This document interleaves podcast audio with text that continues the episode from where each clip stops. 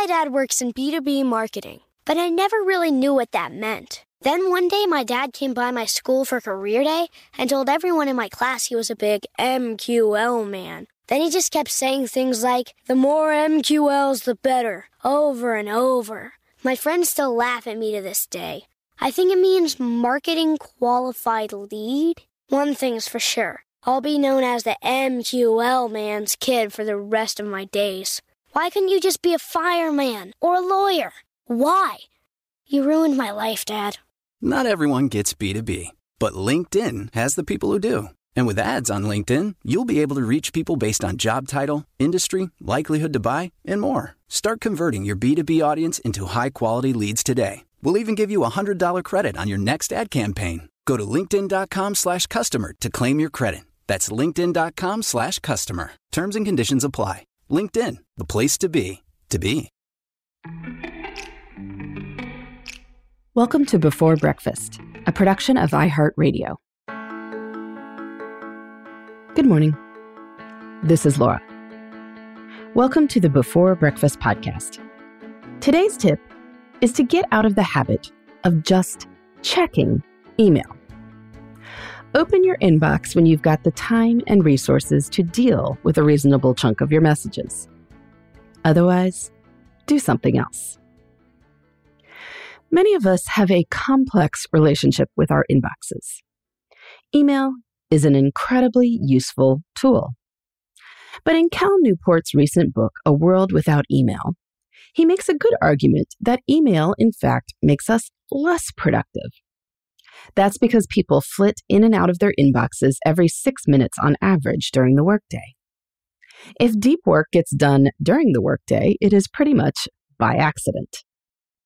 He also argues that email makes us miserable. We can ignore emails from strangers, but ignoring emails from close colleagues or our supervisors feels to our caveman brains like we are snubbing a member of our tribe, something we would never do in person, and which makes us feel incredibly anxious. So, we check every six minutes and get burned out. I'm not sure we can really reach a world without email because, well, email is still pretty cool. I love hearing from listeners. You can reach me at laura at lauravanderkam.com. I began my career as a journalist, and I am old enough to remember learning to report without email. You could play phone tag with people all day long. But for many people, email is a huge time drain.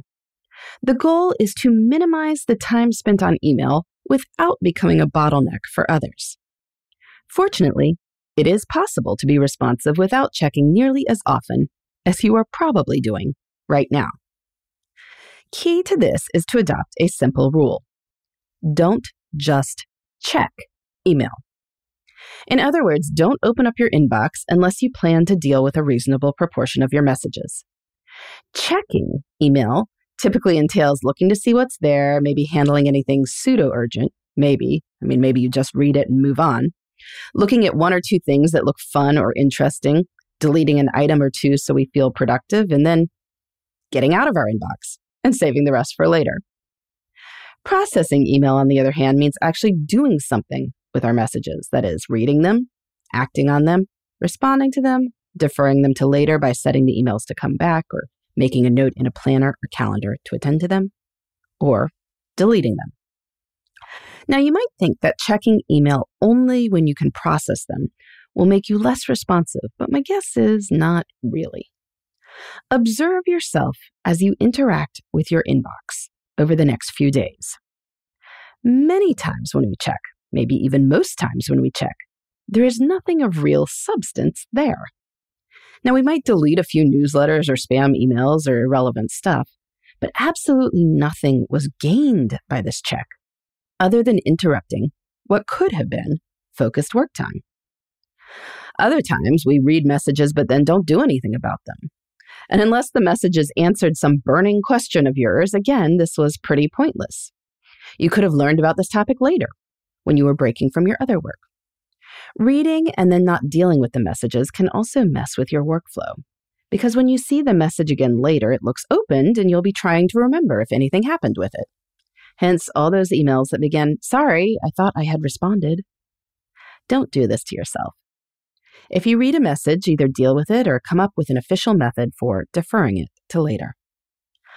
Often, what's happening with quick email checks is that we tell ourselves we're being responsive, but really, we are just bored. We reach a little impasse with work and don't want to push through, so hey, let me see what's in my inbox. That's productive, right? It's still work. I'm not staring at the clouds. But you know, you might come up with some cool ideas staring at the clouds when you take breaks. And as for challenging work, far better to push through, get to a natural stopping point, and then process emails more fully. Now, you may be thinking, I have to check email in case I get an urgent message. And if you are in a role where you do get truly urgent messages by email, well, you may not have the power to force people to call you instead. But if you are in this position, you can still reap some efficiency gains by processing email in discrete chunks rather than flitting in and out all day. Try checking every half hour for those truly urgent messages, and then shutting your inbox for the rest of the time. You can do a longer check every few hours or maybe even once a day. Half an hour is not too long for anyone to wait. There are a million reasons you might be out of your inbox for half an hour. But getting that uninterrupted time back is priceless. When we can loosen the hold that email has on us, we can get a lot more important work done and feel less frazzled and distracted. So stop checking email here and there when you are bored. Do something else, like read a poem, count your blessings, write in a journal, listen to this podcast. You'll probably feel a lot better. In the meantime, this is Laura. Thanks for listening. And here's to making the most of our time.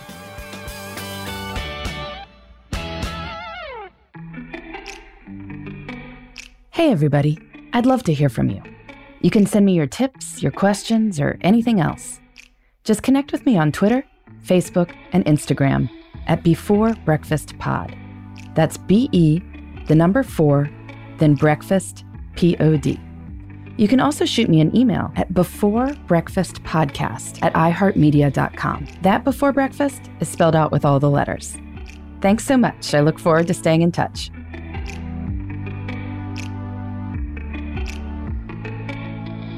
Before Breakfast is a production of iHeartRadio. For more podcasts from iHeartRadio, visit the iHeartRadio app, Apple Podcasts, or wherever you listen to your favorite shows.